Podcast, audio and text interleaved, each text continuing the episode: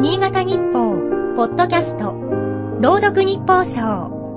この番組は、新潟日報のコラム、日報賞を、新潟県内の地域 FM10 局が、持ち回りで読み上げます。2月22日。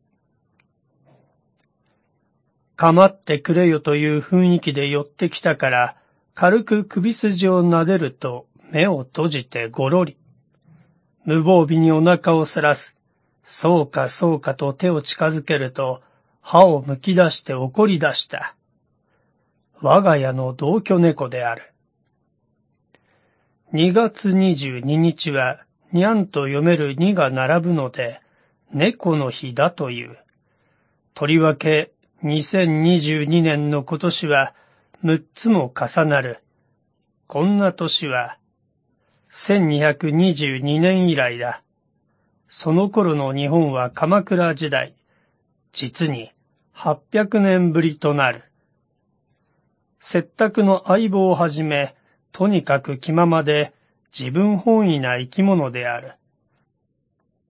猫なんて役に立つわけではなくて、迷惑をかけるだけの存在のはずだ。愛病についての著作もある解剖学者の養老武さんは、近著、人の壁にこんな風に書いている。続けて、こうも記すのだ。でも、多くの人が、そんな迷惑をかけるだけの存在を必要としているとも言える。